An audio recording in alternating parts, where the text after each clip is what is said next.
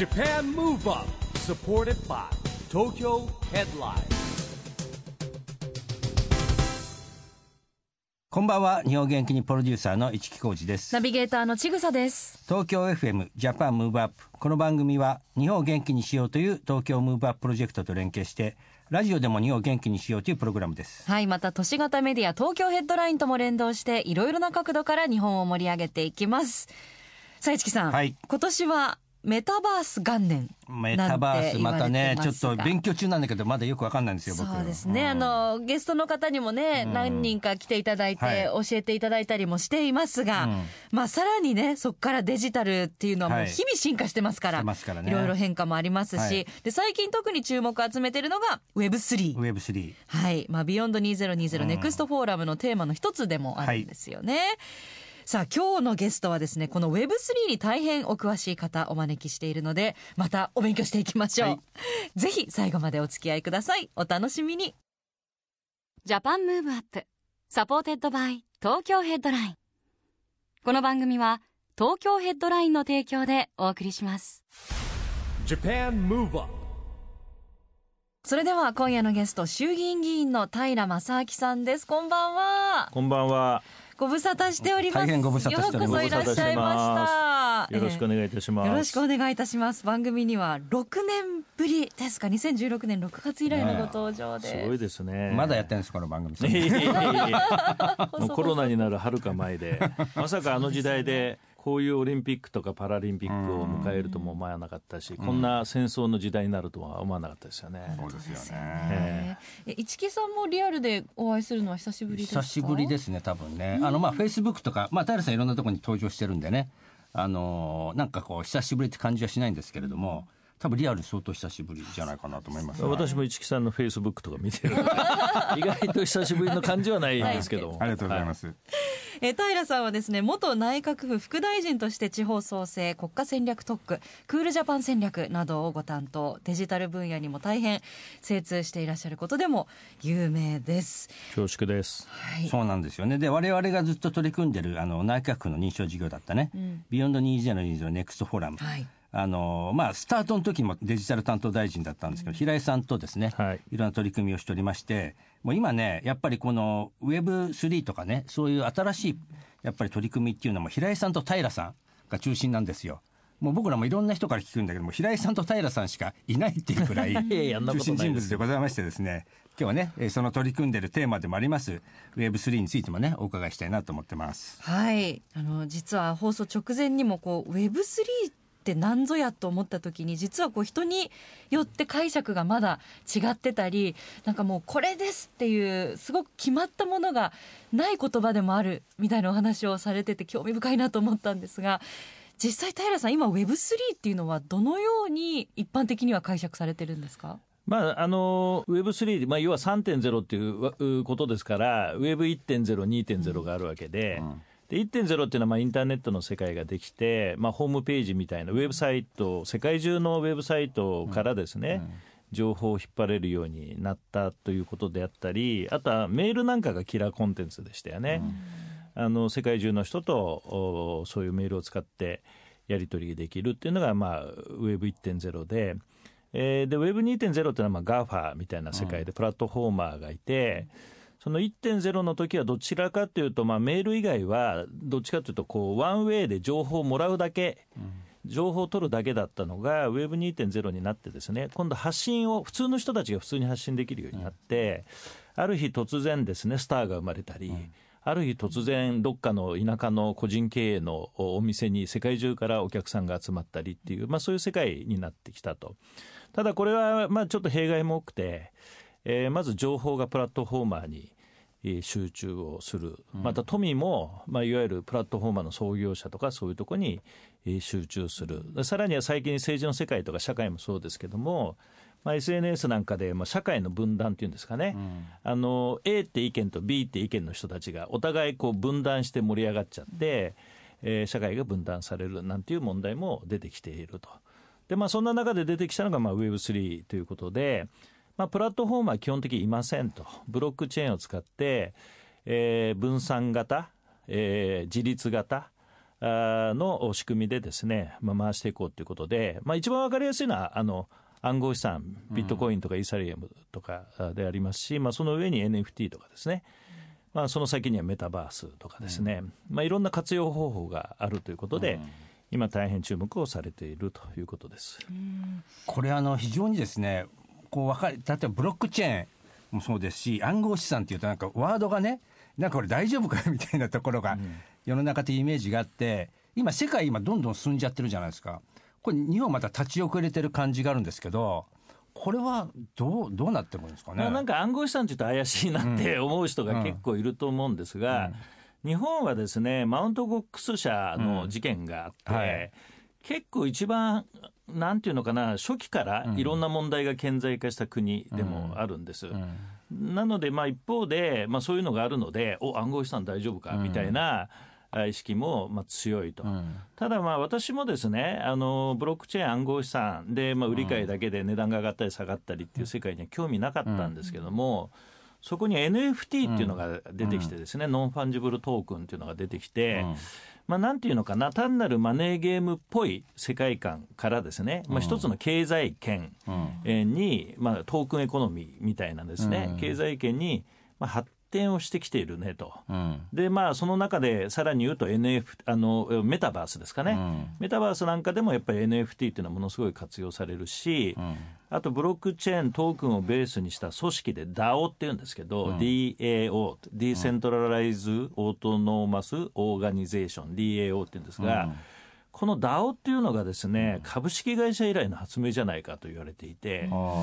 えーこれはさまざまな社会課題を解決できそうだし、あと金融の方もですね、DeFi という、まあ、あの分散型金融みたいな、まあまあ、こっちはですね金融のレギュレーションとかなりぶつかるんですが、まあ、なんていうのかな、一つの、まあ、経済圏が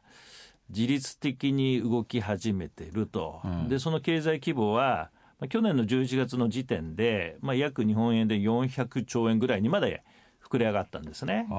で今はあのロシアのウクライナの侵略戦争とか、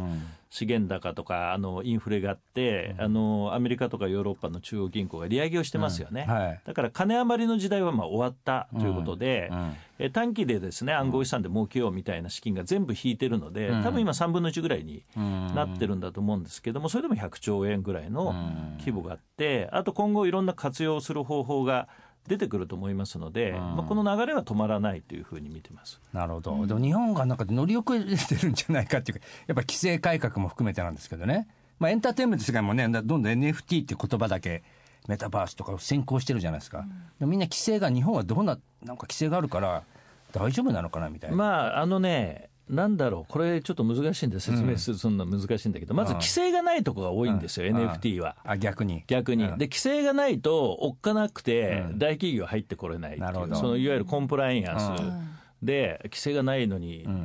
なんてどうなんのみたいなことでフリーズをするとか、あと金融のところとか税制のところはさっき言ったいろんな経験を日本がしたもんですから、金融の枠組みで規制をかけてるので,、で金融の規制って厳しいんですよ。なるほど。ですからそういった意味ではあのそちらの方は逆に厳しくなりすぎてると、だからまあこれから将来その Web3 でですね、まあ、日本の成長のそれをエンジンするんであれば、時代の先を見据えた、いわゆる規制のデザイン、はい。だから強くするとか強くする、緩くするとかゆ緩くすると、だから規制緩和って一時言葉がありましたけど、やっぱりあのデザインなんですよね、うん。強くするとこと弱くするとこを、やっぱり戦略的にデザインをして、まあ、日本でいろんな人材がですね活躍しやすく,、しやすくする、世界からも人材が集まってくるようにするっていうのが、まあ、大きな課題ですよね、まあ、これからですね、その辺も。あの今年の3月に平さんホワイトペーパーですか、はい。NFT の。あの前かっこいいでしょ、ホワイトペーパー、ー名前が。なんか自民党っぽくないでしょ。ね、ちょっとイケてる感じするでしょ。いけてますね、グローバル感がありますそうね。グローバル感あるでしょですね。で、まあ、要はこう NFT 戦略をまとめたものということだと思うんですけれども、そちらでもやっぱこう、これは国にとってすごい大きなチャンスっていうことを明言されてたと思うんですけど、例えば日本のどういうコンテンツがそのチャンスにつながっていって、どういう強みを持っていたら、この今のタイミングっていうのはチャンスと捉えることができるんですか？まあ、あのもう一つの大きな問題認識は、えー、っと Web3 の分野でもその頑張ってる若い起業家、スタートアップの起業家がいるんだけど、まあ、日本の税制とかレギュレーションが、まあ、不利だったりあの未整備だったりするんで、もうシンガポールに行っちゃってるんですよねみんな。でこれもったいないよねと、だからこれは日本の政府が意図してないんだけど、優秀な Web3 スタートアップ人材、シンガポール移住促進税制になっちゃってですね。なるほど。だからこれはやっぱり政治の責任を置いて、なんとかしなきゃいけないというのが一つ、あともう一つ NFT っていうのが出てきて、去年あたり成功事例って出てきてるのが、いわゆるデジタルアートとかですね、はい、あとあのプロバスケットチームのい。わゆる選手のカード、まあ、動画みたいなやつですけども、とかいろいろ事例出てきましたが、あれってなんか日本が一番得意なとこですよね、と。まあ、た多分市木さんとか僕らはあのプロ野球カードなんて集めてたと思うし、仮面ライダーのカードも集めてたし、あとさらに言えば、いわゆるカードゲームなんていうのは、日本一番得意だし、レアなカードってあったりするわけですよ、ね、まあ、ポケモンやね、遊戯王って日本ですからね。ありますよね。で、ああいうのって本当は NFT とものすごい相性いいんです。で、さらに言うと、あの、日本はポップカルチャーとかアニメも強いですから、そういったものをですね、まあ、昔はセル画みたいなものがレアでですね、すごい価値がつきましたけども、例えば僕が聞いてる話で私の好きな「エヴァンゲリオンは」あの映画はもうデジタルですよね、原画は。はい。であのイーロン・マスクさんはもう、うん、あの「エヴァンゲリオン」の大ファンだって聞いてますから、うん、まあ、いろんなそういうコンテンツをね、うん、NFT 化してですね、まあ、そういうファン層に届けるなんていうのはいいことで,、であとはまあ地方の観光とか体験とか食もそうですよね、だから日本は実はアナログの価値ではものすごいバリエーションがあって、いろんなそのなんていうのポテンシャルを持ってるわけです。で問題はあの価格が安すぎるっていうか、値付けが良心的すぎる、ででこれを今成長してる世界の価値にどう引き直すかっていうのが一番大きな課題で。ですから、もともと持ってるアナログの価値を、こういう DX、デジタルとか、うん、Web3 の技術を使って、世界価値に引き直すっていうのは、日本の勝ち筋じゃないかなと思いますね。ありがとうございます。平さん先ほどあの Web2.0 の時は分断が起きたり、うん、まああの問題もあったっていうことを触れられましたけど、これが Web3 になっていくと、まあどういうふうにその分断を起こさないように持っていけるのか。あとこの社会課題解決もできそうっていう話あったんですけど具体的にどういう分野でまあ、あのプラットフォーマーみたいな人が一応原則いないっていうイメージなんですよね、分散型で。でさらに言うといわゆるデジタルアセットみたいなものはプラットフォーマーが持つんじゃなくてそれぞれ個人のところにそれはまあ留保されるっていうか置いておかれるっていう、まあ、だから分散型になっていくということで、まあ、インターネットって Web1.0 の時代はそういう分散型っていうかななんていうのかなその民衆化デジタルの民主化、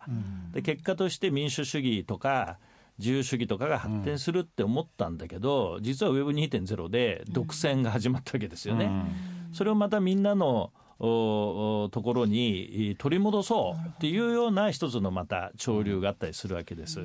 でさらに言うとさっき言った DAO っていう組織はさまざまな社会課題をですね解決する可能性があってあの多分世界であまり言われてないんだけど日本でよく言われてる使い方としては地方創生にですね、うん、Web3 が使えるんじゃないかっていうことがあって。うんえー、例えば山越村って多分村民が700人ぐらいしかいない村では錦鯉 NFT っていうのを発行してですね、でこれを買った人が実はデジタル村民になるんですけどもこれはもうリアル村民を超えてもう多分1000人近いんだと思うし、まあ、あのデジタルの世界で有名な伊藤浄一さんもデジタル村民ですし平井拓也さんも私もデジタル村民ですけども。でそこでそれを持ってる人たちはメンバーシップで、うん、例えば山越村をどうやって盛り上げていこうかみたいな議論もしながらですね、うん、えー、いろんな取り組みができるんです、うん、そうするとその山越村に行かなくても、世界中の人たちが知恵がそこに集まってきて、うん、さらに NFT を買うことによって資金もその山越村で使える資金も、うん、えー、まあなんていうのストックされていって、うん。はい、でその山越村の活性化につながるみたいなことがあるのでで DAO っていうのはまあ、そういう地方創生にも使えるでしょうし、マンションの管理組合みたいなのも使えるでしょうし、同窓会にも使えるでしょうし、まあ、これからですけど制度が整えばですね、まあ、企業の中の、まあ、なんていうのかな企業内企業、おこその企業なんかでも DAO が使えるでしょうし、まあ、いろんな使い方が想定される。で DAO をやるとあのグローバルに人材が集められるでグローバルに知恵を集めることができるんで、あとそのプロセスを進めるランニングコストが圧倒的に減るので、だからまあこれはあのこれからですね DAO の使える地域 DAO の使える国とそうでない地域や国であの差が出るんじゃないかなと思います。なるほど。勉強になりましたね DAO ですね。覚えましたよなんか1.0とか2.0の時は、まあ徐々にですけど、あのまあ周りでもブログやり始める人たちができたりとか、でまあ SNS とかもみんなやるようになってスマホもみんな持つようになって今はこう国のいろんな手続きとかももうスマホがないと何もできないくなってきたりもしつつあって、まあ、何もっていうことはないですけど、まあ、あのスマホがあった方が便利にやれてきくる時代じゃないですか。であの Web3 っていうのはまだなんかこうイメージとしてはまあ金融、まあ、投資だったりあとはアートエンタメスポーツだったりなんかちょっとエンタメ寄りのものだったり。なんかそういう感じでまだこう生活に必要不可欠なものにまでは来てないような一般の人たちの中でイメージがあるんですけどこれもまあ数年で1.0とか2.0がもう一般人の中に浸透してきたレベルで Web3 の世界っていうのも浸透してくるんですまあ、Web3 の今どの辺にいるかっていうとインターネットでいうところの1995年ぐらいにいるんじゃないのって言われてるんですね。で95年って Windows95 が出た頃で、はい。それでまああの分かる人と分かんない人がいたんだけど、まあ、そこから急激にインターネットっていうのがあのわっといったわけですよね。それでその Web1.0 だって、みんながやってない時にメールやろうっつったって相手がメール持ってないとか、はい。はいそれじゃああの動かないんで,、である一定のところを超えるとあの指数関数的に急激に広がっていくんです、それで Web3 の入り口っていうのはいわゆるウォレットっていうのを持つってことなんで、そのスマホにウォレットを持ってそこにまあ暗号資産とか NFT とかが入ってるイメージなんですけども、このウォレットがねちょっとまだ使いにくいんですよ。それでまあ大体標準は日本の企業じゃなかったりするので、まあ、インターフェースが途中から英語になったりするんで、ただこういうそのインターフェースとか、まあ、ユーザーエクスペリエンスみたいなのはもう急激に改善されるはずなんで、そうすると、まあ、使い方あんまり変わんなくてスマホにウォレットが入ってます。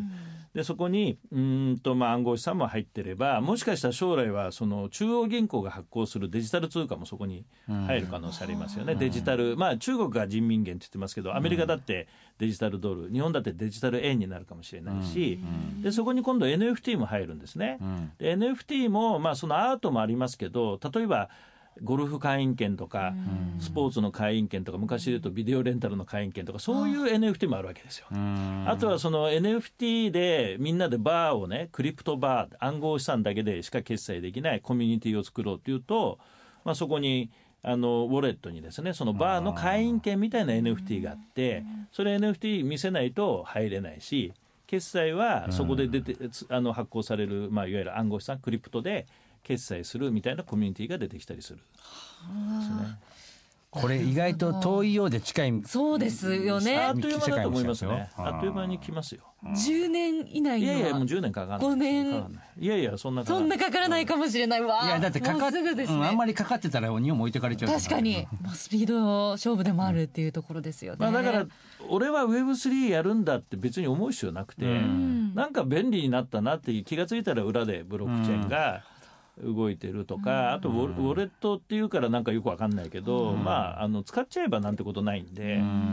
そうするとまあ一つのアプリを使うようなイメージで Web3 が動き出すっていう感じですかね。ありがとうございます。い、やーなんかワクワクしてきますね、未来にね。ではそんなワクワクした気持ちでここでぜひですね平さんから日本をワクワク元気にさせてくれるような曲のリクエストをいただきたいと思うんですが、どの曲にしましょう？はい、騎士団のワンナイトカーニバルお願いします。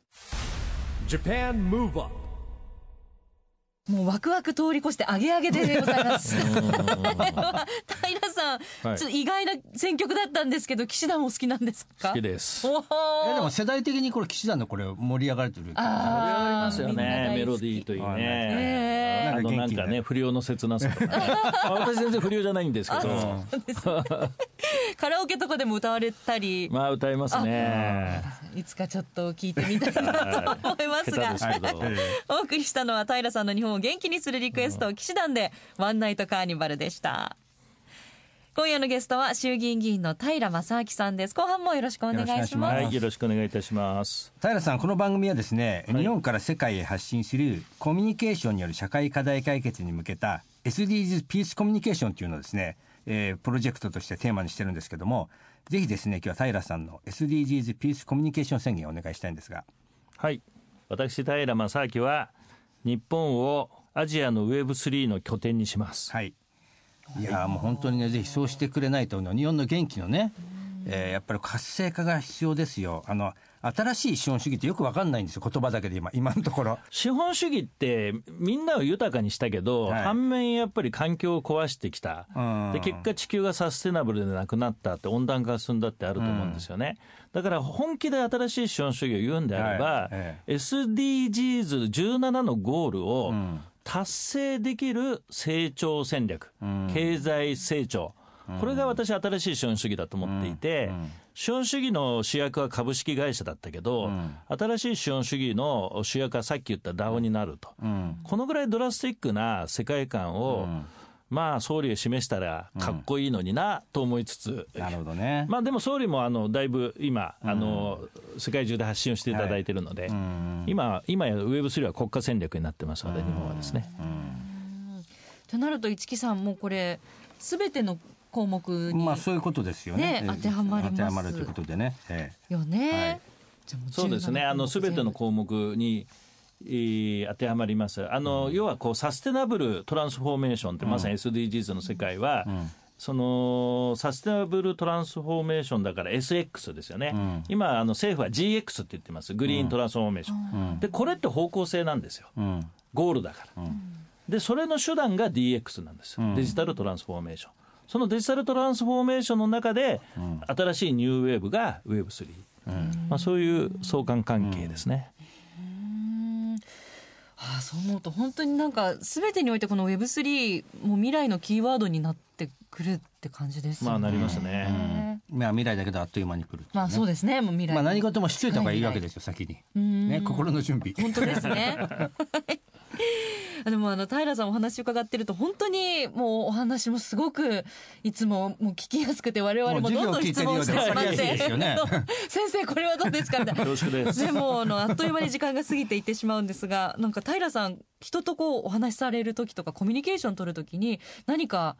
気をつけてることとかまあこだわってることっておありになったりするんですか、まあ、私、基本的にあの商売人というかですね、ビジネスからこの世界に入ってるのと、あと基本的にあのし人見知りなんですよ。もともとは。もともとはですよ。えだから、その相手がどうどう思ってるかなってすごい気になるんですえよね。ああええで喋ってるのであのなんていうの自分勝手にいるじゃないですか。政治家でなかなかなかなか持論、つまんない持論を述べてる 政治家とかいますよね。そうにはならないですね。相相手の顔見ながあらー。様子見ながら喋ってるので。いやでもね本当にねこの日本を支えてくれるねもうちょっとね政治家で頑張ってほしいなとすごい思うんですよ最近。はいもうコロナでなんか失礼な子いっぱいいたんだけど何してんだっていう人もねあの何してんだって言い方変ですけどなんかこう元気でやっぱりリードしてくれるリーダーがねそうですねやっぱり必要だなと思うんでですね、まあ今日ね平さんと話しててちょっと安心しましたね。本当そうですね。またあのこれからはまた旅行とかもねあの外国の方もあの入国されることも増えてくると思いますしますますこう日本全体が活性化活気づいてくるんじゃないかな来てほしいなというところでもあると思うんですが平さん今後のまあなんかクールジャパンだったりそういったところについてはどう思われますか？まあ、確かあのコロナ禍の真っ最中で行われたダボス会議でね、コロナ明けたらどこに行きたいってアンケートを取ったら日本が第1位でしたよね。でそういった意味では世界中の人がやっぱり日本に来たいと思ってるし、でまあ本当にあと円安ですからね、まあこれ円安はまあプラスマイナスありますけど生かさない手はないので、まあポイントは安く売らないってことですよね。なるほどね。ちゃんと高く売るっていうのをしっかりやっていかないといけないと思いますが、まさにそのインバウンドなんかはすごいチャンスだし、NFT を使ってですねえ日本のコンテンツを世界価格に引き直すっていうのは、あこれ地方創生にもつながるし一次産業の輸出にもつながりますし、まあ、一つの成長戦略だと思いますね。ありがとうございます。なんか市木さん課題多い世の中ですけど、はい。平さん今日お話伺ってなんか明るい気持ちになりました。いやだからそれはあの聞くだけじゃなくて我々もねいろんな行動に移さなきゃいけないというね。ところがありますから、ねはい、もうまだまだお話をお伺いしていきたいんですがお時間が来てしまいましたのででは最後にこれからの夢がありましたら平さんぜひお聞かせいただきたいと思います。まあ、やっぱり失われた30年と言われていて、その若い人たちの才能とかやる気をですね、やっぱり大人たちや老人が削いできちゃった30年だと思うので、まあ、そういう人たちがあのやりたい放題できるような日本を作ることが、まあ、この長いトンネルを抜けることだと思いますので、まあ、政治家としてはそういう仕事をしっかりやっていきたいと思ってます。ありがとうございます。もう本当に心強い言葉でね。はい。貴重なお話ありがとうございました。今夜のゲストは衆議院議員の平正明さんでした。ありがとうございました。ありがとうございましたありがとうございました。Japan Move Up ここで東京ヘッドラインからのお知らせです。東京ヘッドラインウェブでは限定のオリジナル記事が大幅に増加しています。最近の人気記事はガールズガールズ小田ゆずはのゆずは24時第34回もっともっとゆずはを知ろうの会今年はキノコとカモしゃぶしゃぶ温野菜に秋の新鍋初代極みだしと秋の鴨しゃぶ登場ドリームあやのフォトコラムフォトバイあや第98回夕焼けとあられ。建築家熊健吾が語るこれからの建築家に必要な視点。SDGs 週間に子供が考える住み続けられる街アイデアを審査。などがよく読まれていました。その他にもたくさんの記事が毎日更新されていますのでぜひ東京ヘッドラインウェブをチェックしてくださいね。今日は6年ぶりにですね衆議院議員の平正明さんに来てもらいましたけどもいや本当にね学ぶことが多いっていうか分かりやすかったですよね。わかりやすかった。でまた新しいことも学べた DAO ですよダオですよ。俺も覚え僕も覚えましたダオ。DAO 調べないとダオ、ねえ。これからはダオだっていうね。これからは DAO って言ったらだいぶ分かってる人っぽいですよね そうねでやっぱり何事もほらなんとなく触ってた方のはいはい。が受け入れやすいじゃない、そうですよね。いきなり世界が来ちゃうと分かんないんだけど。そうそうそう。免疫つけていかないと。いやでもねちぐさがえその未来の社会っていやそんな未来じゃないですよっていうことをうん。言ってましたから、ねえもう多分3年以内ぐらねいじゃないですか、にも多分一般の我々にももう確実に感じるような変化が。だし多分ね早く来ないと日本はやっぱまあ世界に置いてかれるんですよまた。これはねもう本当に平井さんとか平さんのねリーダーシップに期待したいと思います。はいということでジャパンムーブアップ今週はお別れのお時間ですが次回も元気のヒントたくさん見つけていきましょう。はい。これからもみんなで知恵を出し合って日本そして世界をつなげて地球を元気にしていきましょう、はい。 JAPAN MOVE UP お相手は市木浩二とちぐさでした。この後も東京 FM の番組でお楽しみください。それではまた来週。 JAPAN MOVE UP supported by 東京ヘッドライン。この番組は東京ヘッドラインの提供でお送りしました